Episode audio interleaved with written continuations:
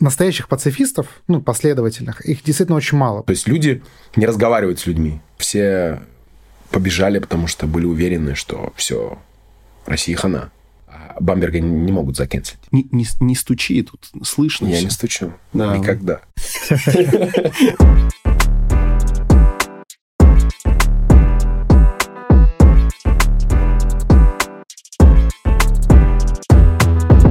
Вот он, вот он, этот подкаст «Медис темпустадибус плацидус», «Спокойный среди бурь», подкаст «Как быть», тот самый, где мы не обсуждаем отношения тех или иных э, людей к происходящим событиям, которые, безусловно, затронули жизнь каждого, чтобы не будить в людях зверя, э, не выводить их на очередной виток вот этой вот агрессии в интернете и в жизни, а скорее обсуждаем то, как жизнь поменялась в разных сферах, но об этом подробнее расскажет мой соведущий. Кстати говоря, ведут этот подкаст Роман Юниман. Я Александр Форсайт, и мы на подкасте «Как быть» обсуждаем то, а что вообще нам делать с этой новой реальностью. Мы приглашаем специалистов в различных сферах, предпринимателей, госуправленцев, консультантов. И вот сегодня, наконец, у нас дошла очередь и до музыкантов. Музыкант, художник, а, еще тысяча вариаций представлений, но самое главное, наш хороший друг Дима Бамберг, также известный многим как Шок. Кстати говоря, я так понимаю, еще пока рано забывать это имя, но вот это, это мы, может быть, еще обсудим. В любом случае, у нас в гостях Дима Бамберг. Привет. Всем привет. И забыл еще упомянуть, что я боец Лиги Попа ММА. Да, э, и О. почти совсем профессиональный боец. Профессиональный боец 1-0 пока что. А у тебя есть профессиональная Но стата? если ты выступ... если выступаешь за деньги, ты профессиональный боец. Все, и Рэпер, профессиональный... лидер и боец.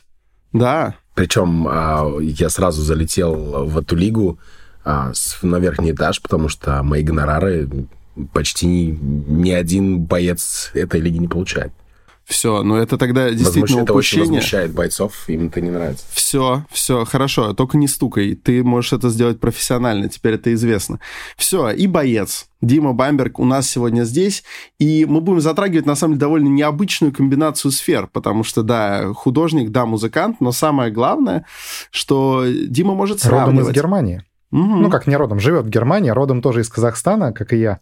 А, хотя нет, это я, получается, родом не из Казахстана. Ну, в общем, все, все напутано. И э, Дима имеет э, возможность, собственно говоря, конкретно сейчас сравнивать то, что происходит в Германии, происходит в России. Об этом мы тоже поговорим. Да, но самое главное, если очень широкими мазками, что вообще сейчас происходит в музыкальной индустрии? Потому что мы же знаем, что ушли мейджоры, да, то есть, насколько я понимаю... Александр, а можно глупый вопрос? Да. Кто такие мейджоры? Так это туда вопрос. А, Это большие э, лейблы, например, Sony, э, Warner Music, Universal, Atlantic Records. Это вот мейджоры, большие корабли. а что они, ну, то есть, а чем они примечательны? У них просто много денег? И У них очень много денег, у них э, э, есть все нужные инструменты для, для распространения музыкального контента и для пиара своих артистов.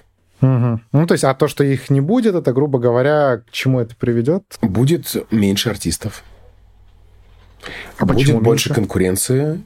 Это скажется на качестве артистов, на качестве музыкального и визуального контента. А вот э, почему это, почему это скажется? Ну, то есть, и вот как бы люди, они ушли, у них были большие деньги, но, наверное, они же тоже там, у них студии плюс-минус такие же, просто у них бюджет рекламный больше или как? В чем, как, почему станет хуже, а именно качество понизится? вот если говорить про жанр рэп, Мгм.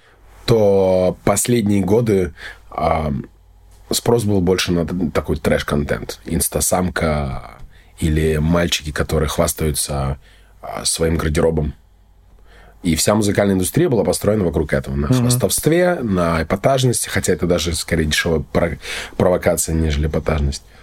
И всего этого сейчас нет. Потому что какая-то, условно говоря, инстасамка, ладно, она сбежала, но если бы она была здесь, я не представляю, чем она могла заниматься. ЦУМ закрыт, а деньги рекламные никто не выдает. И сейчас не время бегать и рассказывать, какие имплантаты ты себе куда засунул. А то есть, грубо говоря, извиняюсь еще раз, из-за того, что я в этой сфере вообще ничего не понимаю, то есть вот грубо, у этой инстасамки, то есть ей вот мейджоры какие-то, да, там, платили деньги Не а, совсем за то, что она а, э, Индустрия была выстроена так, что все взаимодействовало как раз вот а, а, в таком хвастовство, Ага. а, позерство И всего этого сейчас нет главный вопрос, что э, основное сейчас меняется? То есть уход ли это больших денег или то, что очень многие э, артисты уезжают? Что, что э, основное задает тренд развития на данный момент музыкальной индустрии в России? Или то, что непонятно о чем сейчас петь? Или непонятно, где сейчас выступать? Как, какая основная проблема меняет сейчас э, индустрию, переделывает Непонятно, все как это выпускать музыку. Потому что э, лейбл, если ты работал с каким-нибудь американским, условно говоря, лейблом, ты не можешь взять и выпустить где-то в другом месте, потому что они говорят, а мы сейчас находимся в ситуации форс-мажора. Хм. Вы можете выпускаться в другом месте, но если ситуация изменится, мы можем, мы оставляем себе право в любое время вернуться и э, оспорить. Угу. Получается, ты не можешь ничего издавать, потому что они не могут тебя издавать. И отпускать они тебя вроде отпускают, но говорят, знаете, если там через год-два что-то изменится, мы вернемся, то мы вас засудим. Ага, и получается небольшим... Э, Самая большая проблема, никто не знает, как и где выпускаться. А как ты эту проблему решаешь? Ты же вряд ли а, собираешься меня, приостанавливаться. Я пока ничего не выпускаю. У нас пока да? Раз, да, ну. у нас у всех, у всех эта дилемма, а, что пока не ясно, где, с кем, как работать, кто останется. Можно попробовать работать с Беливом, это французский агрегатор. А они пока остались, они единственные, которые вовремя и регулярно выплачивают роялти. Но и они могут в любое время уйти, и непонятно, что дальше. А российских нету? А, российские так или иначе все равно а, работали с а, тем же Беливом, например. Хм. А работать с каким-нибудь Союз и А+, это ну, это воришки. Они просто будут воровать у тебя твои копейки. Вопрос, Хочется. значит, э, следующий. Ты просто как человек изнутри, ты принял другое решение, но ты, наверное, можешь объяснить хотя бы отчасти, а, почему такой массовый а, отток артистов, в том числе совсем не политизированных. Та же инстасамка, вот ты говоришь, она убежала. Она никогда никак не трогала политику, ни в шутку, ни всерьез. Она даже не заигрывала с этими темами. У нее даже не было а, трека в русском рэпе Владимир Путин. Там. Она вообще никогда, как будто она жила параллельно, да? А, что заставляет артистов, в том числе аполитичных, эмигрировать? Ну, мне кажется, что истерика распространяется быстрее и чаще на тех, а, кому есть что терять. И мне кажется, что все побежали, потому что были уверены, что все, Россия хана. Тут угу. все, тут бесповоротно. Тут уже все нечего терять. Нужно как можно быстрее свалить и начать где-то сначала и так далее, так далее. То есть все люди, которые... Большинство тех, кто уехал из-за границы, стали критиковать и ненавидеть, и стыдиться за то, что они русские, как они говорят. Это все было построено на абсолютной уверенности в том, что все, Россия через полтора месяца, все, хана. За счет чего? За счет санкций, за счет... А, в смысле экономической Мобилизации всего. Да, ну, там все, да. Э, кто-то уверен в том, что... Был уверен в том, что сейчас вот Москву захватят, там НАТО ведет. Я самые нелепые истории слышал, сидя в Берлине, общаясь даже с своими близкими друзьями. А, я был очень удивлен. Я никогда не считал себя самым умным. И я, наоборот, даже гордился, что у меня так много а, воспитанных, интеллигентных э, ребят вокруг, друзей. И вот это ситуация и вся эта истерика показала мне, что я, блин, просто ну, сильно заблуждался. А ты как-то дискутируешь с людьми а мне сложно. в подобных мне заблуждениях? Сложно. Мне сложно. Так это всем сложно. Вопрос в том, ты принимаешь решение все-таки спорить, или ты такой, ладно, окей? Ну, смотря с кем. Если мне человек безразличен, я с ним буду спорить. Если я вижу, что разговор ни к чему не приведет, я буду действовать ему на нервы. Не знаю, я буду его троллить, я буду выводить его из себя. А если это мне близкий человек, и я понимаю, что дальнейший разговор приведет к конфликту, и я для себя взвешиваю, ну, стоит он того или нет. Чаще всего я просто а, эту тему избегаю с самыми близкими людьми, например. Потому что у меня, у меня вот своя позиция. И она построена даже не на какой-то информации. Я не скажу, что я там какие-то другие СМИ читал или там другой телевизор смотрел. У меня она построена на именно личном опыте с а, близкими людьми. У меня бабушка из Одессы, у меня мачеха все из Украины, все ее родственники. У меня жена наполовину украинка, ее бабушка а, уезжала в 2014 году, и они еле вывезли ее из, из Красного Луча и так далее. То есть у меня есть личный опыт, у меня есть друзья, которые там бывали, у меня есть друзья, чьи родители военные, а, которые находятся на данный момент там. То есть даже если абстрагироваться полностью, если бы я сидел, не знаю, где-нибудь в бочке Диогена а, запертой и а, вообще не имел бы никакого доступа ни телефона, ни интернета, ничего, то это вот как раз-таки все, что я знаю о том, что там происходит, я знаю именно от общения личного и от своих родственников и близких людей. Поэтому мне сложно разговаривать с людьми, которые, ну, я знаю, что не все это знают так или иначе из а, какого-то информационного потока, либо телевизор, либо интернет. Ты знаешь, это как э, вот я сейчас дописываю диссертацию, и там отдельно выделяется у тебя работа с первичными источниками, то есть с данными, и работа со вторичными источниками, то есть кто-то что-то сказал, и ты на это ссылаешься. И это и любую нормальную диссертацию, если нет первичных источников, если она построена на вторичных, mm-hmm. ну тебе забракуют, потому что скажут как бы, а где где где данные, где, где вот мясо? Где в Европе, мясо, да? в Европе даже запрещено использовать вторичные при защите, защите диссертации. Серьезно? Да, если они загуглят и узнают, что ты где-то там что-то там собрал, не читать. А, то есть надо только... Ну, только... там ты должен правильно цитировать. То есть, да, как да. бы, если ты не указал цитирование. А, указал как факт то, что да, просто кто-то да, сказал, да, ну, да, понятно. То есть, если ты как бы просто присвоил чужую мысль без указания, что это чужая мысль, да, тогда а, ну, это плагиат. А, кстати, верно ли мое предположение? Ну, э, это вот действительно ощущение. Тут я опираюсь даже не на вторичные источники, а вообще на какие-то ощущения. Статистику не собирал. Но есть чувство, как будто бы а, музыкальная тусовка, она крайне либеральная в в большинстве. Естественно, есть исключения. Ну, в российском понимании. Да, да, да, да, да. Ну, то есть есть, конечно, группа Пилигрим, вот.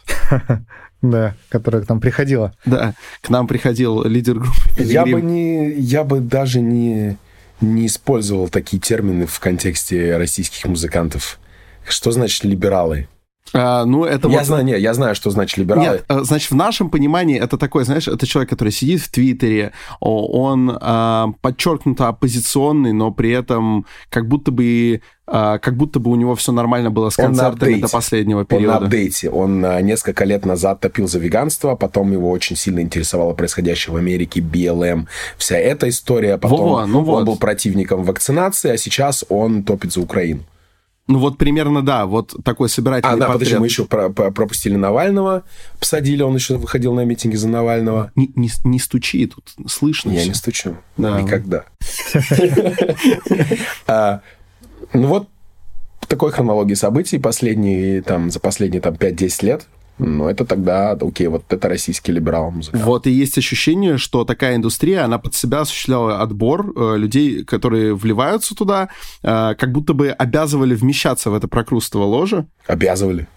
Вот, они сейчас и уехали. А это, знаешь, это, мне кажется, происходит из-за того, что, будучи, ну, артистом, э, в любом понимании этого слова, ты что делаешь? Ты находишься постоянно в медиапространстве, потому что тебе нужно себя презентовать, и поэтому ты как бы сам постоянно включен в него. А медиапространство у нас, оно как бы либо официозно неинтересное, куда ты не можешь пробиться, а пробиться ты можешь как бы во все обычно не государственное. И там, а, ну, скажем так, доминирует то, что в России считается либеральными взглядами. Я готов оспорить. А, окей, да. Ага. Влиться в музыкальную негосударственную или творческую негосударственную тусовку в России или хотя бы в Москве довольно-таки сложно. Ага. А вот а, в государственную какую-нибудь, не знаю, вот мне захочется проект сделать какой-нибудь, не знаю, с Мурманской областью. Я, у меня есть вот знакомая, которая работает а, в Минкульте. Ты хочешь сказать, что проще начать я могу ей написать и сказать, вот, слушай, у меня есть вот такой проект, я хотел бы вот это, это сделать. А ей, наоборот, это будет интересно, потому что ей не хочется работать с старперами, с которыми ей приходится mm. работать. А когда молодые люди, художники, музыканты, неважно, приходят сами, они, наоборот, радуются. Им сложно заполучить художников, им сложно заполучить музыкантов, потому что с государством работать, ой-ой, ни в коем случае, это зашквар. Тебя отвергнут, тебя закенслят. Хм. Все, поэтому а, никто и не работает практически с государством, кроме там, не знаю, либо это действительно какие-то а, повернутые на а, православии, патриотизме бывшие зэки, которые любят работать с государством, а, либо никто. Ну, там Артемий Лебедев, хотя у него там такая позиция между. А, все остальные не хотят работать с государством, потому что боятся за свою репутацию как раз-таки mm-hmm. в а, этих а, кругах московских. Отсюда два вопроса. Первое, а, это... И вот если ты, например, будешь делать какой-то проект с Мурманской областью, ну вот, э, продолжаем твой пример, ты предполагаешь, ты предполагаешь, что тебя как-то начнут канцелить в Мы смеялись на... Помни, помнишь а, старую историю с а, интервью в журнале «Wonderzine»? Было... Ты про Петра Мартича? Мы, да. Помнишь, мы тогда смеялись на эту тему, все смеялись а, на эту тему, что а, Бамберга не могут закенселить. Кто а, да, я вспомнил, потому что уже достаточно всего Я не самый любимый а, коллега музыкальных моих коллег. Вообще, кто меня закенселит, что мне не дадут контракт с Adidas, а, потому что я не дружу с тем-то или с тем-то, меня, не знаю, на фестивале не пригласят. Ну, как мне закенселить, что они сделают? У меня есть своя аудитория. И моя аудитория собралась вокруг меня именно потому, что я постоянно а, называл вещи своими именами, и людей говорил, что я о них думаю. Вот и второй вопрос. А, аудитория собралась вокруг Димы Бамберга, потому что он называет вещи своими именами. А, при этом мне кажется, что если ты начинаешь работать с государством, просто это или сложно, а маловероятно, что ты сможешь избежать такого явления, как государственная цензура. Она в любом случае есть. То есть тебе скажут, вот какой-нибудь вот этой темы, даже если она у тебя отлично в песню ложится, наверное, касаться все-таки не надо до 100 пудов. Я не могу себе представить, чтобы, работая над каким-то проектом с государством, тебе сказали, любая тема, любое мнение публично высказывай, и там будет еще шильдик, чтобы это при Минкульте. Не допустят такого. Я вчера выступал на Дикомяте.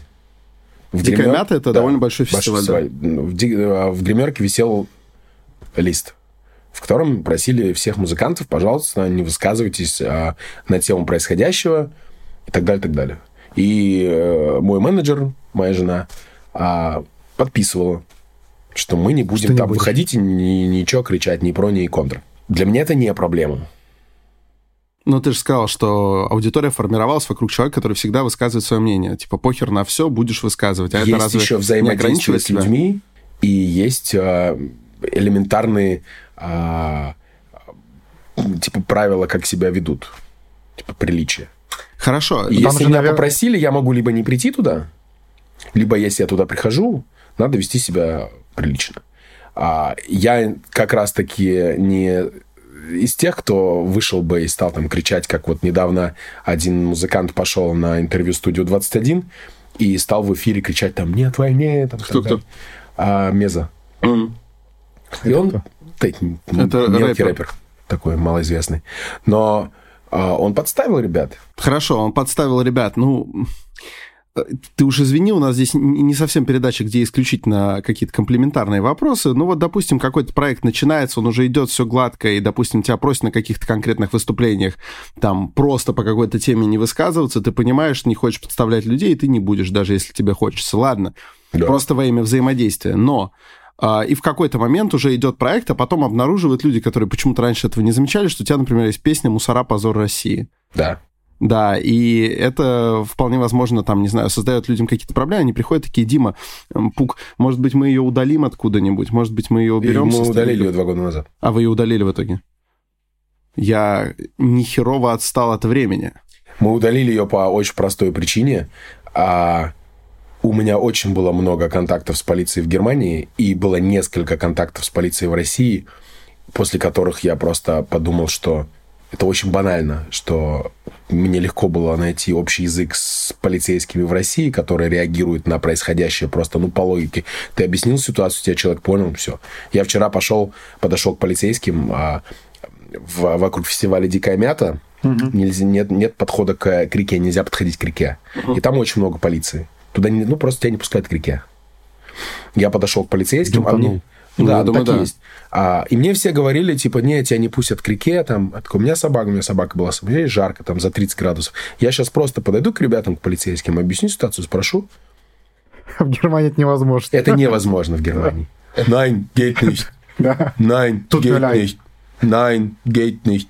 Nein, geht nicht. Это весь разговор. Да? Весь разговор будет в Германии. Я подхожу к этим ребятам, говорю, а, очень жарко, собаки ребят, можно я схожу, она быстро там в воду прыгнет, выйдет.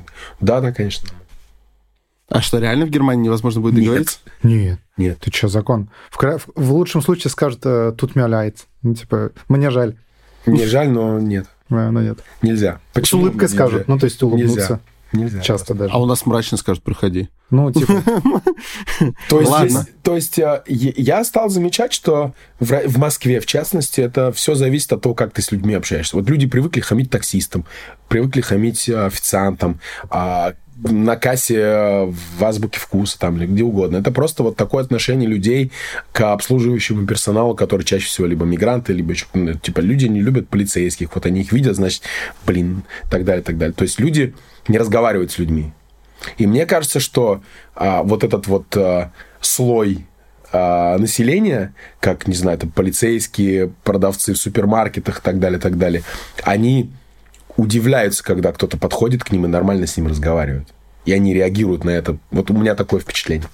И у меня оно уже давно, я с 2010 года регулярно в Москве, у меня постоянно вот я разговариваю нормально с таксистами, у меня нет... Я никогда ни с одним таксистом не ругался. Я никогда не ругался с официантами, потому что я с ними нормально разговариваю. И также с полицейскими, где я подхожу иногда к полицейским в метро, там, если я не знаю, куда быстро спросить, не знаю. я несколько раз, честно говоря, ругался с таксистами, но по телефону, когда они такие, отмените. Я говорю, а почему вы сами не отмените? Ну и начинается, и они начинают тебе кричать, я Кто? сказал, я? отмени. Вот, это вообще, ну, конечно, жуть. Вот, но в остальном, конечно, вот здесь ты прав. Э, скорее, здесь действительно, если ты просто общаешься по-человечески, то тебе и будут отвечать корректно. Но мне кажется, что э, есть сфера, э, сфера коммуникации, где даже это простое золотое правило сейчас дает сбой. Какая? Это развалившееся просто целиком и полностью практически до нуля общение, а, общение с представителями в той или иной мере Украины. То есть, несмотря на то, что да. была очень взаимопронизана наша музыкальная сфера, и в сфере продюсирования музыки, и в сфере клипмейкинга, и просто артисты постоянно наши ездили туда, тамошние сюда, даже после 2014 года. Сейчас, понятно, поездки прекращены, но там я много раз натыкался на информацию о том, что там вот этот, этот, очередной рэпер записался в тероборону и так далее. А, люди высказывают какие-то остервенелые претензии своим а, российским коллегам, которые, по их мнению, недостаточно а, резко высказались против войны и так далее. Ты на себе это как-то ощутил? Я первые моменты, первые дни не особо понимал, что происходит. Я узнал о том, что будет что-то за 24 часа примерно. До. Да, утром 23 числа а, мне мой друг, у которого отец военный, сказал, что завтра ждем, ждаем нехорошие, плохие новости, поэтому и я стал быстренько там рубли в евро переводить, вот такие вещи. Потому что я думал, что завтра, наверное, будет аннексия ДНР, ЛНР, там они отсоединятся, присоединятся к России, что-то такое, значит, упадет евро, там вот такой кипиш я ждал. Стал переводить э, деньги в евро, там Насте говорю, ну, типа, моей жене 24 числа начинается то, что начинается. И я первые дня три вообще не понимал, что происходит, потому что война звучит жестко. Я нахожусь в Берлине, и отовсюду инфа, которую я получаю, это о том, что война, война, война, война, война, война, все бегут, и э, жесть. И я понимаю, что я не могу сейчас ничего сказать, потому что я сам не понимаю. Я начинаю писать отцу, звоню отцу. Мой отец, отец где? Мой отец в Баварии, в Германии. Мой отец, вообще у меня вся семья всегда интересовалась политику, политикой, всегда очень много обсуждал, потому что деда там из Кавказа сослали при Сталине, бабушку там еще mm-hmm. что-то. И дядя из Москвы, отец э, мы из Казахстана, разные ракурсы на происходящее, там Советский Союз, распад в Афганистан, вот все-все-все. В целом это всегда было обсуждение, вот мужчины у нас собираются, родственники, и про политику. Вот, естественно, я звоню отцу, просто, ну, советоваться с ним, что то происходит, объясни ко мне. Но я понимаю, что у отца единственный источник информации – это Соловьев. И понимаю, ну, да. что так, стоп. Момент. Вот. И потом в процессе меня начинает раздражать то, что все от меня требуют. Причем требуют не просто а, высказаться, а требуют, чтобы я высказался так, как они требуют. Поясни, примеры желательно. А, Какие-то. Пример, хорошо. Видео, одно прям, это одно из первых видео, которое я увидел из Берлина, когда люди пошли протестовать против происходящего на Потсдамскую площадь. Ходил парнишка, с, обмотанный украинским флагом. И две девушки э, подошли к нему и сказали, сними флаг, не трогай своими руками украинский флаг. Он говорит, девчонки, вы что, я же пришел вас поддержать. Да, но ты русский. Такой, ну я же против войны. Недостаточно быть против войны, ты должен быть за Украину и против России. Буквально. Цитата. Причем, казалось бы, с украинским флагом он А он пришел за... туда их поддержать, а они им говорят, возьми в руки американский флаг, но они тоже против войны. Вот украинский флаг не трожь. Вот. И, а я очень впечатлительный. Я, это все быстро в меня входит. А, я очень быстро эм, завожусь. Вот, и а, очень много происходит, а потом у меня есть еще такая, знаешь, интуитивная, если определенные люди а, делают определенные вещи и имеют определенное а, мнение и высказывают его, для меня это всегда сигнал, что тут что-то не так. Какая-то что, массовая истерия. Да, просто есть вот определенные люди, которые ты, знаешь, ты знаешь их лично, ты знаешь, как они мыслят, ты знаешь типаж этих людей, и ты понимаешь, что если они топят за что-то против, значит, что-то в этом не так. А что происходит? В 96 году я переезжаю в Германию, а, Югославская война. Угу. Я знаю, что пишут они а, о ней в СМИ, угу. и знаю, что рассказывают мне мои одноклассники, из которых тот албанец, этот серб, этот хорват и так далее, и так далее. Я тебя на одну секунду прерву просто. Э, это очень ярко, потому что это мысль, которую я просто не, не мог настолько хорошо сформулировать, но это факт. Помнишь эту инициативу с паспортом хорошего О, русского? Да, от и знаешь, кто, и знаешь кто одни, одним из первых поддержал? А? Альфред Кох.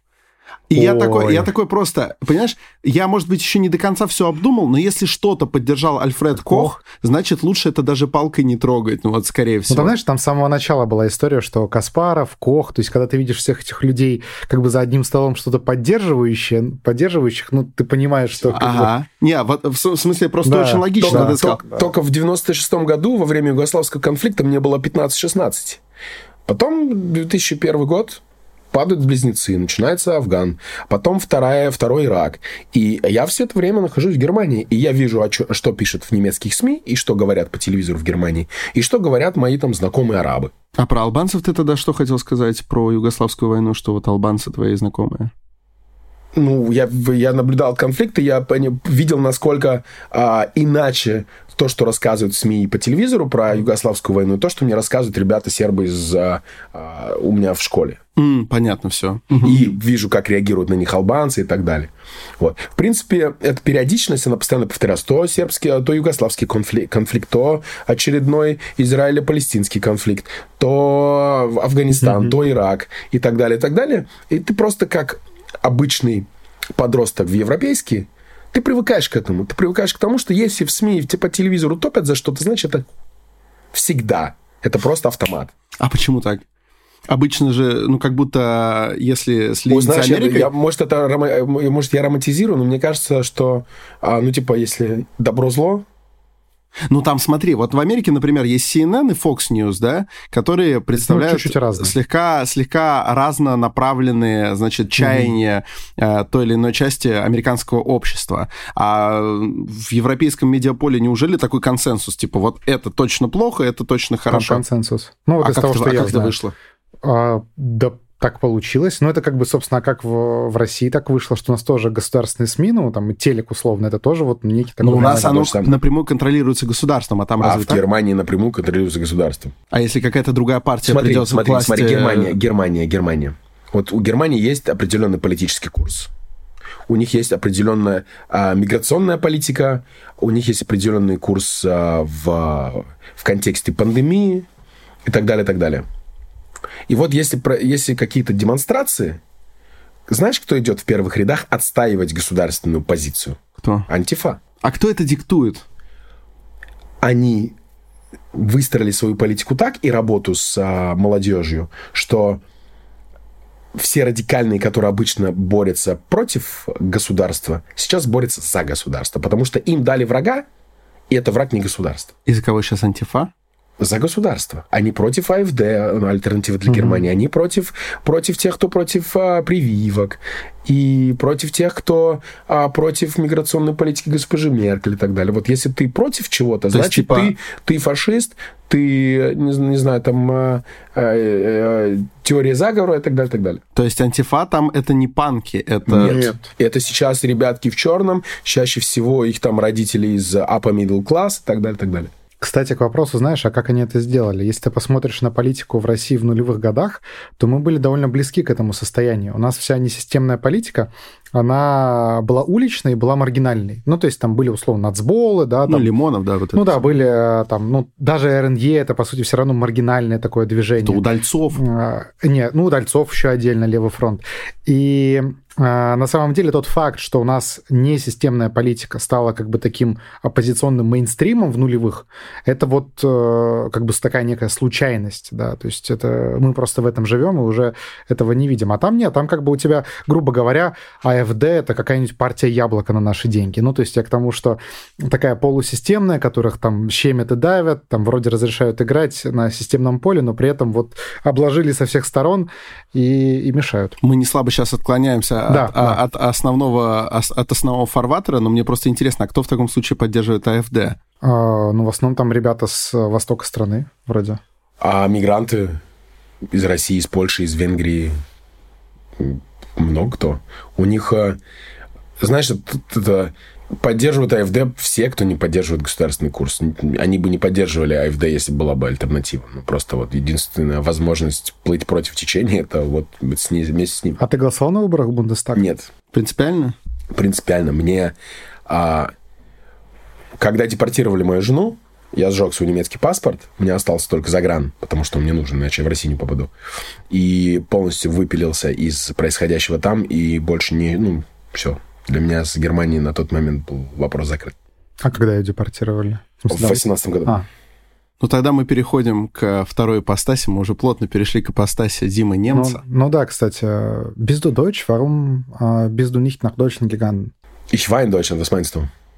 Hm? Или что ты имеешь в виду? Ну да, ты же немец, почему в Германию не уехал, когда война началась? Ich war dort. А, Ja, und, und was passiert? Так, ладно, ребят, проявите уважение. так, он и что же он меня спросил, если ты немец, почему ты не уехал в Германию? Я говорю, я был во время... Э, да. В феврале я был в Германии. Я с декабря прошлого года был в Германии. Мы ждали справку о несудимости, потому что мы хотели подавать на РВП в России. А, я отыграл весь прошлый год, все, что нужно было сделать, я сделал. Мы собирались с женой поехать на велосипедах через а, Швейцарию вниз э, во Францию, мимо э, Барселоны mm-hmm. в Португалию, поснимать, отдохнуть. Мы заядлые велотуристы с ней. И когда нам выключили Свифт, естественно, мы никуда не поехали. И вернуться мы так быстро не могли, потому что я ждал справку. И не так просто было взять и вернуться в Россию. А что Я, тебе, что тобой двигало, когда все старались, ну, все, условно, хорошо, не все, когда очень многие старались из России уехать или просто оставались там, где они есть, что тобой двигало э, в твоем желании вернуться в Россию? Почему тебе было так это важно?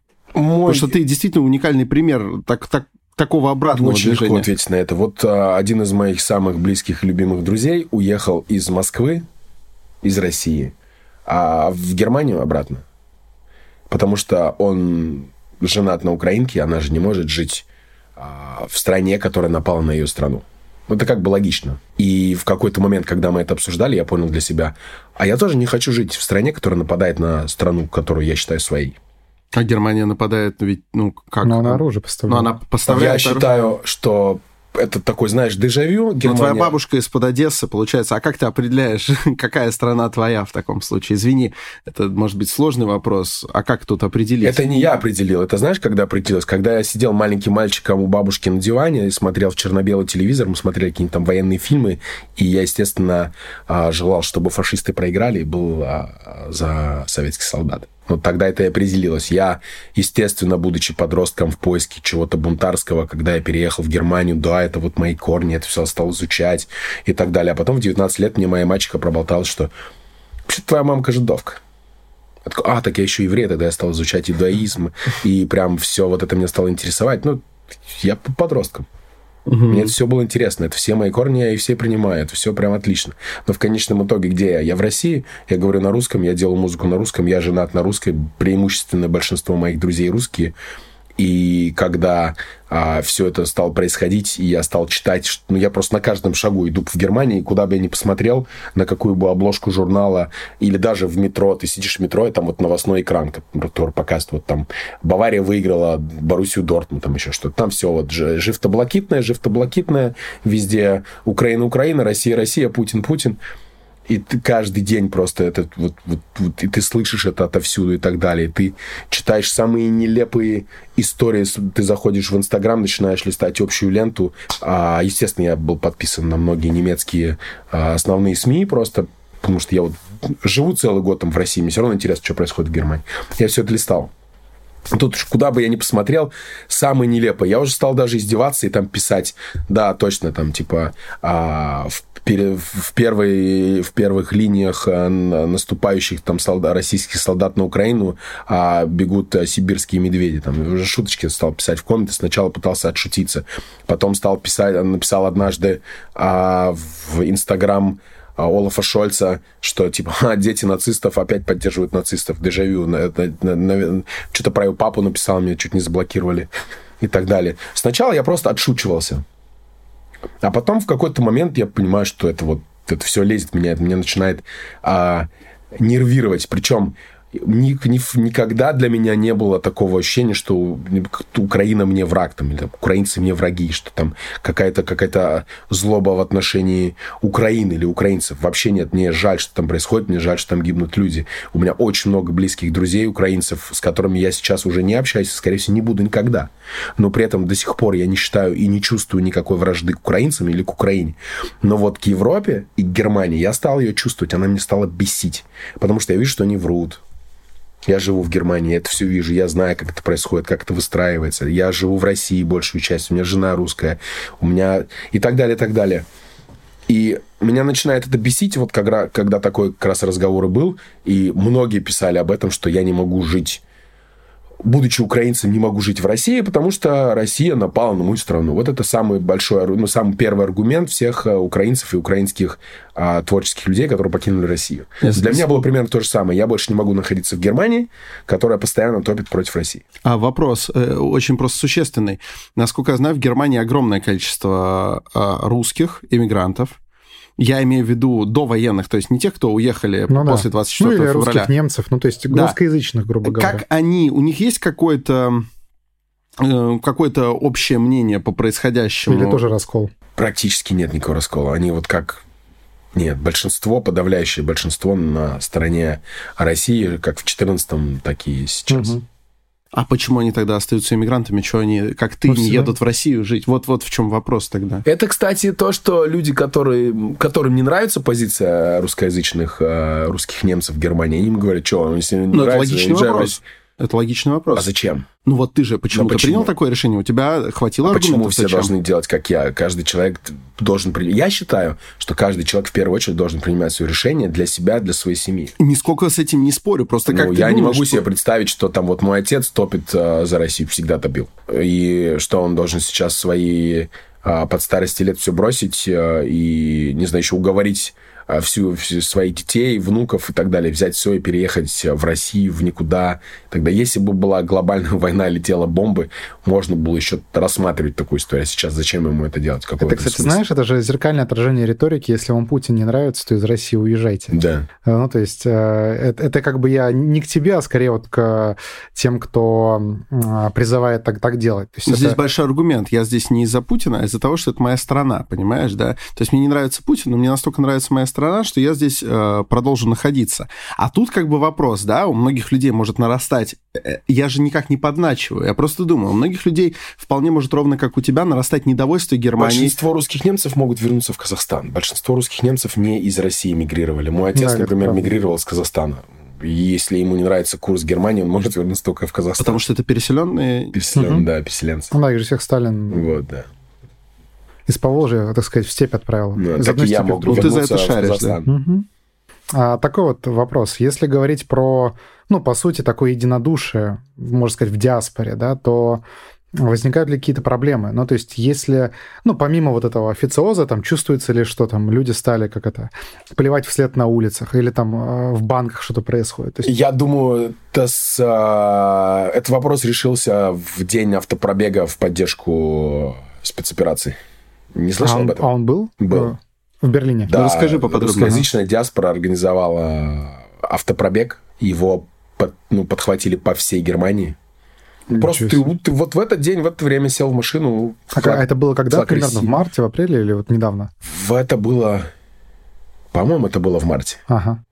Так, Либо в апреле. Март, и что апрель, это? И что это? Как это было и что это поменяло? Целый флешмоб. Это по всей стране. Было просто по всей стране. А чтобы ты понимал, СМИ сначала это высмеивали, а украинцы в своих э, телеграм-каналах созывали, давайте им там устроим, кто-то фотографировал номера, вот, чтобы мы им потом там э, шины прокололи, прокололи там машину поцарапали. Но это было так много, что просто никто, ни полиция, никто ничего не смог сделать. Это было просто ну, безумно большое количество а, машин на автобанах в центре Берлина везде. И к чему это глобально привело? Ну, поняли, что много? Они осознали, насколько много русскоязычного населения в стране, поддерживающих Россию.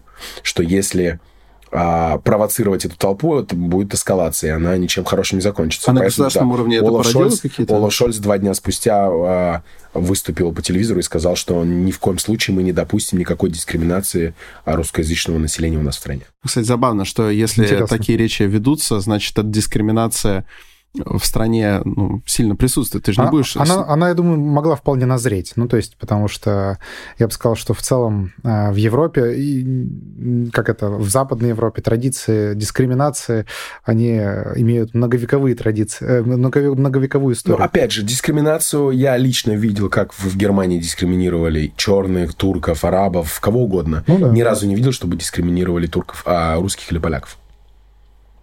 Не видел. До ну, ну и визуально сложно. Ни отличить. в школе, ни на работе, нигде. Потому что есть реакция определенная. И есть количество. И, а, Но русских я... же не больше, чем турков. А вот, например, когда к тебе в Берлине пристают турки где-нибудь вечерком вот по молодости, и ты на русском его шлешь подальше, знаешь, какая реакция? Ну, ну его нахер. Это вот эта репутация с 90-х еще. Вот я в 96-м году переехал, и вот так было всегда. А это, это, это, это имидж, в Берлине или это в маленьких городах всей, тоже? имидж по всей Германии. Это имидж а, Восточной Европы и, и, и русских. Также относится к венграм, к полякам и так далее. Потому что знают, что сейчас соберутся и все. Потому что арабы все равно подумают, блин, там будет же заявление, там полиция привезут, там будет ансайги, ну, типа, и разбирательство. Потому что арабы и турки как раз-таки, они раньше приехали, естественно, чем переселенцы, поэтому они уже успели интегрироваться и понимают, что вот тут такие правила. А русскоязычное население ему на это, ну, ментов они вызовут, ну, их Не, логично. История под Дрезденом. 13-летняя девочка возвращается со школы. На нее нападают, пытаются изнасиловать. Она вырывается. Вся поцарапана, ничего не произошло. Бежит домой, плачет. Вылетает отец, старший брат, вылетает сосед, еще кто-то, еще кто-то. А, а там был э, лагерь для беженцев из Эритреи, О. до Африки, эритрейцы. 2400 человек. 400 мужиков там собрались, русские немцы из э, Дрездена и вокруг, и расхерачили все. Подожгли, сожгли его нахер. А полиция успели собрать за это время около 300 а, сотрудников. Естественно, ничего не смогли сделать. Они даже предотвратить ничего не смогли. Интересно, были ли посадки? Вот. Не ну, кого-то, наверное, посадили. Кого там выхватили. Да, как-то сложно. Слушай, а... хорошо, хорошо. А, тогда существенный вопрос. А, ты какого числа в итоге с концами переехал 9 сюда? мая. 9 мая? 9 мая я пересекал границу в Финляндии и ехал в Питер. А, жалко, на самом деле. Мне бы хотелось, чтобы 10 или 11, потому что было интересно, что было 9 мая, ну, в Берлине или в том же... Ты из Берлина ехал или из Бамберга? Я из Берлина ехал. Я знаю, что там было. У меня, у меня половина друзей там. Все как обычно. Трептово парк собрал, собралось очень много народу. Никто туда, как обещал, срывать это мероприятие, естественно, не приехал, зная, какое там количество будет. Ничего, они просто собрались, помахали флажками, кто наж... обычно нажирается в этот день, нажирался. Но ведь были э, новости, что в Германии разместили какое-то сумасшедшее запрещено количество было, беженцев. Запрещено было а, немецкие власти потребовали, э, ну, запретили показывать флаги, как украинские, так и российские, в этот день на этих местах, чтобы не было эскалации. Все на это поклали, и как вот пришли с теми же флагами, что в прошлом году, с теми же пришли, ничего не было. Я имею в виду, что это, это, это же не фейки, что в Германии несколько сотен тысяч беженцев размещено. Да, да, да, да, да, это правда. Ну и как... А нет ли какой-то, ну, не знаю, каких-то конфликтов? Э, вот, с... У меня два конфликта было за а, в апрель. А, мы разговаривали на русском в метро. А, я вижу, какой-то мужик стоит и что-то косится. Вижу, что он пьяный. И он подход, выходит из, своего, из своей двери вагона, подходит к средней, где я стою с моей женой, и смотрит на мою жену и что-то бубнит, вроде мы что-то это запомним. И делает шаг в метро. Я толкаю его, он вылетает из метро. И что? Он стоит, бубнит, дверь закрывается, метро уезжает. Не кинулся на меня. Ничего не произошло. Вторая история была она более комичная. Мы выходим из метро с моей женой, а видим, дедушка стоит. Видно, что дедушка заблудился. Прям такой старичок, не бомж, ничего. Он просто такой заблудился и, и стоит, облокотившись о стену, сняв штаны, облегчается. И мы с Настей, господи, что происходит? Заходим в ресторан, а, в кебабный. И Настя, вот как раз, когда мы входим в ресторан, произносит, блин, в России вот такого я не видела. И вот в этот же момент поворачивается мужик метр девяносто, такой здоровый, толстый, пузатый, с золотыми часами, в шортиках, и говорит, что в России? Не? Прямо так. И я ноги ставлю сразу в позицию и говорю, в чужие разговоры вмешиваться неприлично. И он смотрит на меня, я смотрю на него и думаю, давай, давай, давай, давай. И Настя пытается разрядить ситуацию, говорит, да, вон там дедушка опорожняется. И он что-то замешкался и говорит, да тут на каждом углу бомжи что-то что начинает бубнить. А я стою и продолжаю на него смотреть. Потому что мне недостаточно. Я не хотел, чтобы Настя эту ситуацию как-то погасила. И стою и просто на него смотрю. Он видит, что я на него смотрю. Я на него смотрю и думаю, ну давай, давай, я правда. Русский агрессор, ты понимаешь? Вот. Не, он просто, ну, я ну. маленького роста, он прям реально большой дядька такой. В итоге он ничего не делает, но он хотел мне демонстративно показать, что он выше этого, что он такой... Хотел выйти так, знаешь, с драматикой, с театральщиной. И берет вот этот пакет, ему дают эти дёнеры, он берет этот пакет, пытается закинуть туда, у него пакет падает из рук, он начинает это собирать обратно, то есть уже ну, сцена не, не получилась. И в, в, злобно выходит, я, у меня уже агрессия тут же погасилась, потому что я начинаю, начинаю над ним смеяться. Он выходит из а, кебабной, идет через дорогу, садится в самый последний ГЛ Мерседес, уезжает. На каких номерах? Ну, на каких? Живтоблокитных. Ага. Слушай. Две, ну а так просто, ну, ты говоришь на русском, замечаешь, на тебя Ну вот, подытоживая, грубо говоря, а, ну, вот ты там находился до, получается, до, до 8 мая. Насколько чувствую, ну, то есть если вот витает ли какая-то типа враждебность в воздухе, да. или вот есть, есть да, такое? исключительно от беженцев. Они слышат твою речь, и ты чувствуешь это немцам, плевать, арабам, всем, всей Европе. Я был в Париже 27 угу. числа. Я в 27 февраля был в Париже, мы встретились с женой, ой, извиняюсь, а, нельзя стукать. И 27 числа я был в Париже, Настя прилетела, а мы каждое 3, 2, 3 марта в Париже, потому что у нас день рождения моей жены. 27 я ее встретил. Она прилетела через Стамбул. И до, по-моему, 5 или 6 числа мы остались в Париже. Никого эта тема не интересовала. Никто, никак, ничто, ни, ни один француз, никто на это не реагировал. А мы приехали в Берлин точно так же. Ты чувствуешь реакцию на то, что ты русский, ну, если слышат твою речь, исключительно от беженцев. Но сейчас есть, муссируется такая тема во многих СМИ, что немцы ощущают на себе последствия, значит, экономического разрыва с Россией уже, и что немцы начинают быть э, недовольными вот этими какими-то проукраинскими решениями руководства Германии. Вот можно как-то эту тему предподоткрыть? В августе в июле, в июне, в мае, когда угодно, летом я могу включить отопление в Германии, оно будет работать. Это в порядке вещей. В марте, не в апреле, я включаю отопление, оно выключено. А еще холодно. Это, ну, все заметили, mm-hmm. что лето тут поздно началось и, и в, в Европе, и везде. Отключено отопление. Я скорее про общественное мнение, то есть понятно, что это происходит. Вообще, как люди терпят, то есть они такие... То есть они такие, нет, или... во имя идеалов надо или... поддержать, надо, мы потерпим, или нет? Hup mal, wenn die Sanktionen dich genauso ficken wie... И так далее. Ага. Они, э, на, на заправках висят плакаты. Ага. По сигналь можно материться ага. в подкасте? Да, конечно. Да? По сигналь, если санкции тебя ебут больше, чем Россию. Это плакаты на, на, на заправках. Как это еще звучит по-немецки? Die Sanktionen dich mehr ficken als Russland. Ага. А, мой отец мне рассказывал, что ему на работе немцы говорили, что никогда бензин не залетал за 2 евро. А сейчас залетел? 2,20. Ух. Я тоже не помню никогда, чтобы залетал. А ты же там, ты же, ты, ты туда ездил, ездил. Я там учился полгода даже. Да, да, да. точно. Можно зайти в любой. Вот есть Bild, есть äh, Welt, есть Инстаграм Олафа Шольца и так далее. Ты просто заходишь под äh, в комментариях. посты в комментариях, и ты там ты действительно можешь увидеть мнение. Они не чистят. Это немецкое. На мое удивление, они не чистят комменты. И ты заходишь к Шольцу, и там у него просто э, весь Инстаграм, все комменты под любым постом.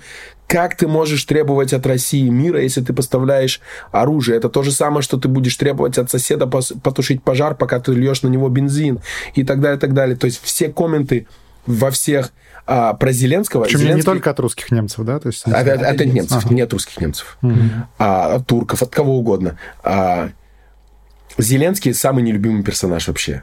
Типа что-то... Зеленский потребовал бла-бла-бла. Ты заходишь в комменты, опять он потребовал. Это прям вот как мем уже. Опять он потребовал. То есть они уже смеются на них. А общественность в Германии, они, ну, не только я смотрю, вижу, что если по телевизору и в журнал, в газетах пишут, значит, туфта. Это все немцы так реагируют на это в принципе. Но если хочешь понять, что происходит, какое общественное мнение у Германии, зайди в Инстаграм, посмотри под любым а, СМИ с галочкой или под, под э, Инстаграм любого немецкого политика с галочкой. Почитай, что там пишет. Слушай, ну вот если тебя утомило такое, скажем так, э, такие попытки зарегулировать государством общественное мнение, то как ты в целом относишься к тому, вот сейчас ты вернулся, да, ты вливаешься обратно в деятельность Родную музыкальную, да, уже на Дикую Мяту съездил, и мы здесь видим два разнонаправленных, абсолютно при этом э, ну, каких-то кондовых процесса. С одной стороны, э, сейчас э, периодически чинят препятствия в концертах людям, которые против СВО. И с другой стороны, вот была сейчас отмена Хаски. А, вот. его отме... кто его отменил? Ну, а отмена где была? Где была, да. Поле, это... В Москве образовалось несколько лет тусовочка, которая живет по новой этике. Mm-hmm. Они отменили однажды Петра Мартича, потому что его экс дала а, там какое-то интервью журналу женскому Wonderzine и так далее. То есть это та же самая тусовочка. Но это все равно в России происходит. Да, подожди, это происходит не в России, это происходит в Москве. Это, это, это важно, важно подчеркнуть. И это происходит не просто где-то в Москве, а это происходит на а, а, радужной либеральной тусовочке в поле. Есть радуга, есть поле, есть вот эти все... Поле это в смысле название? Это новое, да, новое место. А, окей. Это, э, это одна и та же тусовочка. Это, один, это одна и та же аудитория. Ну, ты видишь, у нее, значит, есть какие-то все еще силы здесь. Они не То просто есть... здесь остались, они еще тут артисты. Да, немножко... они не могут отменить, извини, пожалуйста, они не могут отменить а, а, в каком-нибудь а, мутаборе концерт Хаски. Там они не могут его отменить. А это их площадка, это они туда ходят, они целевая аудитория. Если они скажут, ах, вы все равно проведете концерт Хас, тогда я на него не приду. И тогда они на него не придут. Они не придут на, больше в это место, и это место тупо закроется. Поэтому Хаски этот концерт можно было закенселить только потому, что это место очень сильно зависит от этой аудитории. Mm. Вот это важно. Это не то, чтобы сейчас у либералов до сих пор есть власть в России, они могут российским артистам отменять не, не, концерт. Я не про это, я скорее про то, что происходит в целом отмены, э, хоть... Э... Как выжить, как там э, этот, э, картина в Берлине на стене, как выжить среди этой смертной любви, да, да? то есть э, с одной стороны тебя... Коникер с этим. С Брежневым, Брежневым. да. С одной стороны, как бы тебя, вот есть вот этот клуб поле, да, в котором тебя отменит одна сторона, а с другой стороны, там, если ты там противник СВО, то тебе, ну, к примеру, там запрещают выступление. Вопрос такой, как ты к этому относишься, первое, к обоим, да, ну, к первому уже поняли, к первому, первой части уравнения, а как относишься ко второму? И второй вопрос, а что с этим всем делать? То есть, ну, как бы СВО пройдет рано или поздно, а нам вот с этим жить. И что, так и будем вот валандаться между... Ну, Мне самому смещений? интересно, как будет работать внутри страны на такие происшествия, угу. потому что это важный момент. Если сейчас это упустить, они будут кенслить дальше. То есть сейчас они смогли кого-то закенслить в своей тусовочке, они будут пытаться дальше усложнять людям жизнь. Объясню. Вот есть такой пример, опять же, про Хаски. У Хаски был менеджер Андрей Орехов. Он сейчас находится в Грузии. Когда был концерт, э, я не знаю, как зовут эту женщину, она выступала на Донбассе. И у нее недавно был концерт 16 тонн. Чечерина? Чечерина, да.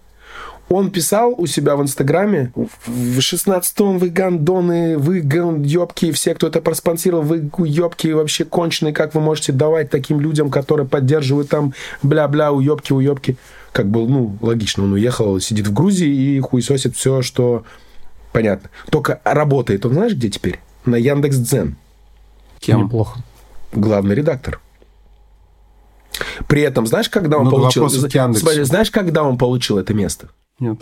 После 23-24 числа. То есть многие разбежались, для многих это был вход типа везде поменялись главные редактора и так далее, так далее. То есть он сначала принял работу на Яндекс.Дзен, угу. съебался в Грузию, и там хуесосит 16 тонн за то, что не дают выступать Чечериной.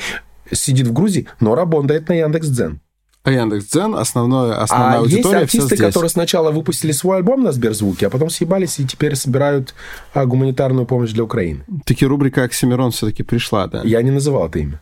Ну, хорошо. Но это... вот, мне, интересно, мне интересно, как будут реагировать на такое. Вот как с этим жить? Как, Сложно. Понимаешь? А что, что делать с госцензурой? Ну, то есть, вот, да, допустим, вот, вот мы сейчас затронули частью, про да. отмену, а вот, ну, вот, например, Шевчук, да? Вот он, при, он высказывается как-то жестко. Может нравится, может нет. Но я, я последовательно против того, чтобы мешали проводить концерты ДДТ. Я хочу, чтобы Шевчук пел про осень, про еду я на родину. Это вообще твоя песня. Вот. Э, Мой гитарист отказался с ними играть. Почему? Ну хорошо, нет, гитарист любой не, ну, может, понятно, это, да, это что... может иметь свое мнение. Я не хочу, допустим, там, не знаю, у него звукарем работать на концерте, мне это не симпатично, все, с э, Юрием Юльевичем я больше не хочу общаться. Но с точки зрения вот местных властей, там, мешать ему проводить концерты, я считаю, что это полное гнидство. Пусть он собирает свою аудиторию, а что плохого там? А он топит против или за, я не понял? Он, он топит против СВО, конечно. И ему не дают играть? Ну, насколько я знаю, там появились большие проблемы с организацией У меня концертов. такое. Я, у меня были, были mm-hmm. споры. И таких очень много э, ситуаций. У меня Анакондас отменили э, в Питере вот Да недавно. много ну, да. кого вот таких У меня, у меня на это, я спорил уже на этот счет с ребятами. У меня мнение такое. Пока происходит СВО, не надо сейчас вообще ничего делать. Почему? Ну, потому что сейчас усложненные качели. Не надо сейчас вообще ничего не раскачивать. Это плохо. Нет. Потому что знаешь почему? Ну вот, давай, почему? Знаешь почему? Ты хочешь, чтобы Россия выиграла или проиграла? Вот самый тупейший вопрос. Что ты хочешь? Вот тебе что хотелось бы? Чего тебе хотелось бы? Ну, чтобы Россия конечно. выиграла или проиграла? Вот так это, это мерзкий вопрос, я понимаю. Это очень, это людоедский Ну, вопрос. в операции нельзя выиграть. Подожди, Давайте подожди, так. давай не будем вилять. Давай не будем вилять. Это людоедский вопрос, но он конкретно такой, какой есть. Ты хочешь, чтобы Россия выиграла или проиграла? Нет, смотри, между проведением концертов, хочешь... между проведением концертов оппозиционных это музыкантов и это, желанием поражения это России все есть огромная пропасть. Это все вместе. Это Нет. огромная чашка, она состоит из всяких таких мелочей, но она делает баланс. Да, вот. дело не в этом. Дело в том, что они хотели бы, что Россия, потому что для них, а у них нет, у них это виртуально все, у них как будто это, знаешь, они играют в компьютерную игру, вот есть противники, есть они. И это все происходит в интернете, в Инстаграме, в Фейсбуке, в ВК и так далее. Они не понимают, что это в реальности происходит. У них нету этого в голове. Когда они принимали решение сбежать отсюда, они бежали, будучи уверены, что Россия пиздец. Я готов поспорить, что от Монеточки, Нойза, Оксимирона, все, кто отсюда бежал и стал поддерживать там а, весь этот хайп, давайте поможем Украине, им же самый, самый хуево живется на планете, все, кто туда убежал и впал в эту истерику, они были сто процентов уверены, все, они не смогут вернуться в Россию, не будет России, Россия будет полный пиздец. Вот сейчас, через три месяца, я же, я, я же даже шутил, каждый день, по-моему, я снимал и ходил, где дефолт, где дефолт, у меня друг есть один, хороший, он прям вот из экономистов. Вот он писал, февраль 31-го мы посовещались, там вот мы с ребятами в офисе 31-го дефолт. Я пишу, Макс, где дефолт? Май, Макс, дефолт где? Вот он будет сейчас, дефолт где? И вот Даже мы уже спрашивали Они это были уверены, они уверены были на 100%. Все, кто свалил, были уверены, что Россия пиздец. А и пиздец не наступил. Что сейчас нужно делать? Это автоматическая реакция идиотов. Надо сейчас просто вот твердолобо уперто. Подожди, а почему тем, кто здесь, оставшись в России, а, хочет иметь свое мнение и просто петь свои песни, нужно мешать. Когда закончится, как... пей, пой, рассказывай, делай, что хочешь. А Не, вот а сейчас... мне кажется, тут нужно разделять. Если эти концерты выливаются в там, манифестации антивоенные, это одна история. Если история про то, что у них просто такая позиция, а они при этом поют, с моей точки зрения, надо разрешать им петь, потому что, ну... Да, если бы... он в интервью что-то сказал, а потом выходит петь про осень, э, родину и, и, и другие песни. Ну, типа, если, если у концерта не превращаются в... Это все, что останется после меня, ну, типа, Соглашусь. Нет в этом проблемы. А он как будто становится персона нон грата только потому, что он там что-то сказал. В песнях этого не содержится. На всякий случай. А вдруг? Тут а, я вот что еще просто скажу насчет а, пацифизма, там, проигрыша победы. Это интересно, тоже советую посмотреть. Где-то, наверное, месяц назад а, вот этот Гарри Кимович Каспаров, собственно говоря, опрашивал а, многих уехавших оппозиционеров и спрашивал, друзья, вот, а вы нет войне или все-таки победа Украины? Он говорит, ну, конечно, победа Украины. Вот, кон- вот, вот, про это конечно. Про это говорю. И А не понимаешь, что проблема- такое пакет? И э, как бы одно, как бы на самом деле это, ну, с моей точки зрения, два как бы разных трека. Возможно, то есть что является, допустим, для России победой в СВО, там, с моей точки зрения, любое, как бы любое, э, лю- любые выборы, а, да, мы же не обсуждаем это здесь, ладно, сори. Ну, в общем, короче, я просто к тому, что а, настоящих пацифистов, ну, последовательных, их действительно очень мало, потому что часто оказывается, что люди, когда, грубо говоря, одна из сторон побеждает, они э, переходят, ну, то есть и понимают, они понимают, что единственное, что можно сделать, это как бы остановить войну сейчас, это значит дать э, там победу или там поддержать другую сторону, поэтому они нет в войне. Когда другая сторона по- побеждает, там сразу, ну нет, ну сейчас нужно уже давить. Мгм. И я знаю, я знаю последовательных пацифистов, их, к сожалению, очень мало. И э, ну, таких людей я уважаю, которые, в принципе, ну, то есть реально нет войне вот во всех ее проявлениях. Это обычно... Но при этом такие- они обычно не понимают, что ее на данный момент остановить невозможно. Да, да, я, это правда. кстати, вот э, просто тоже я против ответа. Почему? Я не юлю, я просто про- против ответов э, полярных в ситуации, где действительно есть огромное количество нюансов. Сейчас практически ругательством стало в комментариях. Ты мне будешь говорить, что типа все, все несколько сложнее, да, это типа издевка такая. Но все действительно несколько сложнее. И, кстати говоря, чем больше ездишь, например, туда, тем больше наблюдаешь разных оттенков и понимаешь, что э, я я могу вполне абсолютно последовательно не поддерживать начало происходящего ныне, и при этом понимать, что на данном этапе закончить это, к сожалению, невозможно. Ну, то есть никаким волевым решением сказать, все, стоп, а что будет? Но и знаешь, и при всем при этом э, сторону все равно, мне кажется, все выбрали. Ну, потому что, понятное дело, что можно по-разному Мы похерили относиться. суть своего подкаста Да, полностью. ладно. мы просто угробили свой Ну, подкаст. Вот человек задал да. вопрос, который изначально в преамбуле мы такие, вот этот вопрос мы тут не задаем, чтобы не грызться. И все, и Так пиздец. дело не вгрызться. Когда, Нет, ты просто не знаешь, что в комментариях будет. Ну, хотя ты, не- ты когда надо вмешиваться? Вот конфликт назревает между людьми. Вот, допустим, между родственниками, между двоюродными братьями. Когда нужно вмешиваться? Когда они э, с ножами друг на друга уже кинулись? Но 2022 Так, год давайте, это как- давай- давай- давайте не пойдем в, в апологетику. Ну, то есть, мне кажется, морально понятно, что нужно быть на стороне своих. Как бы, ну, для меня это так понятно. А, а в остальном, да, апологетика, мне кажется, не- точно не на Так, место. э, мы, мы, да, мы действительно переходим, переходим к, к несколько другой теме, просто потому что не хотелось бы настолько колоть аудиторию, она только привыкла слушать умные мысли от нас, а тут они такие, все, людоеды. Людоеды пишут людоедский подкаст. А, Тебя... пусть те, те, у кого до сих пор в голове такая парадигма, ну, в общем, ладно. Соболезную. Все, всего доброго. Значит, э, дальше. Есть ли диалог? Вот, ладно, может быть, Орехов э, и ты, это люди, которые разговаривать особо и не станут. Но в целом, люди, Мы которые... знакомы хорошо, дружи, ну как, мы нормально общались. А теперь? Да. Я думаю, если он сейчас это увидит, до него это дойдет и не будет со мной общаться. А ты, если он скажет, не, ну, слушай, тем не менее, давай общаться. Я Будешь всегда общаться? готов э, к диалогу. Мне уже за 40, и у меня не тоже, я не настолько... а, типа, для меня, если человек другого мнения, для меня это не причина перестать с ним общаться или враждовать.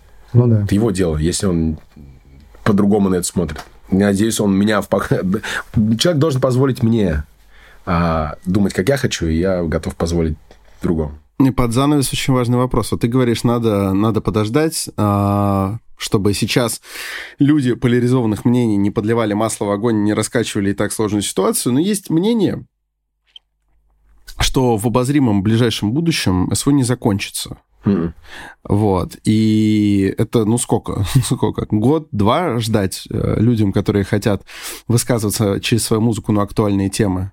Или три года им ждать? Или сколько им ждать? А к тому же, когда она даже Восемь- закончится, восемь стабильной лет? ситуации не будет. Восемь лет ждать? ждать? ждать. Да. Что они А делают? что, Мы ты ждали. думаешь, думаешь, будет что-то иначе? Ну вот 8 лет э, последних что-то происходило на границе между а, ДНР, ЛНР в России в будущем и а, Украиной. Это кому-то мешало жить, роялти Нет, просто ты, ты сказал, что контракт. ты сказал, что с высказываниями пока надо подождать. До какого момента? А выска... все, все активно высказывали, кроме Хаски, кто-то высказывался на эту тему? Не настолько погружен. Я, вот, я не ну, вижу... Ты, ты вроде как высказывался. Я высказывался в 2014 году, поэтому... Да. Ну, а, я не только, я постоянно высказывался на тему.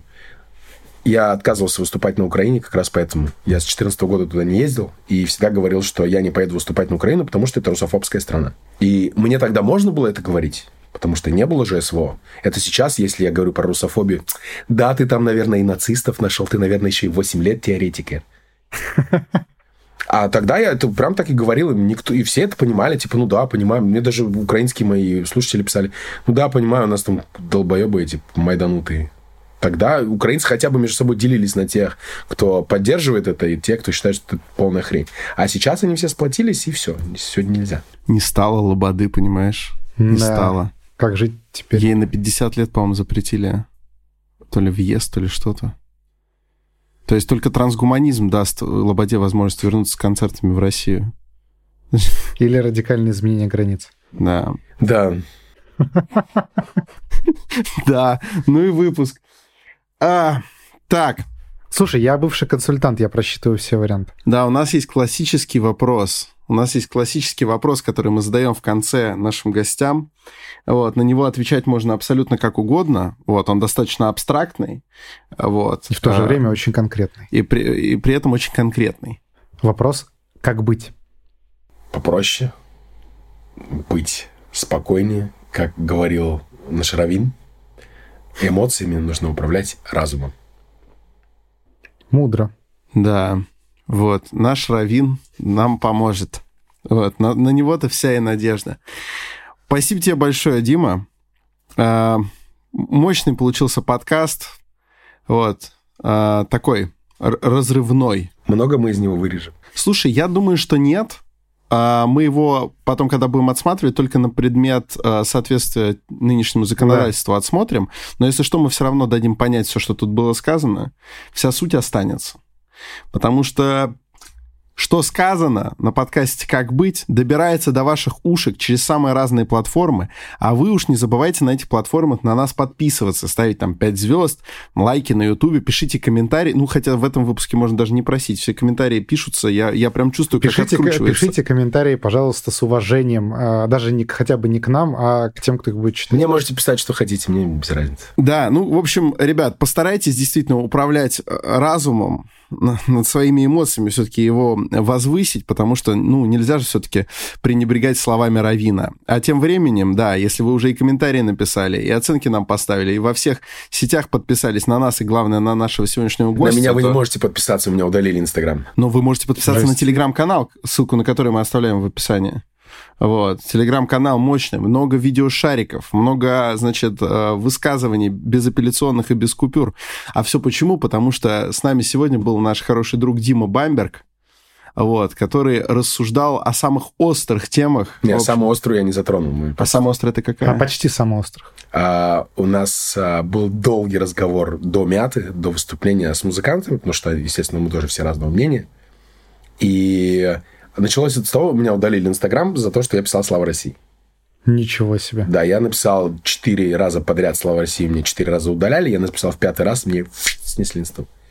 Вот, и на эту тему мы спорили с музыкантами, потому что один из моих музыкантов говорил, это неуместно, «Слава России» говорить нельзя сейчас. И мы закончили этот разговор, когда я спросил, хорошо, я могу тебе привести 100 примеров, за что я могу сказать «Слава России» конкретно. А ты мне хоть один пример можешь привести, за что слава э, Украине? За что? За какое достижение? За что? Слава э, Украине за что? Ответь мне на самый простой элементарный вопрос. Слава Украине за что? Я тебе за славу России отвечу. Сотню примеров приведу. Один пример, за что слава Украине. И на этом мы наш разговор закончили. Ну, сыграли нормально. Ну, конечно. Замечательно. А, спасибо большое. Спасибо. С вами были Роман Юниман и Александр Форсайт. И подкаст «Как быть». Всем пока. Удачи.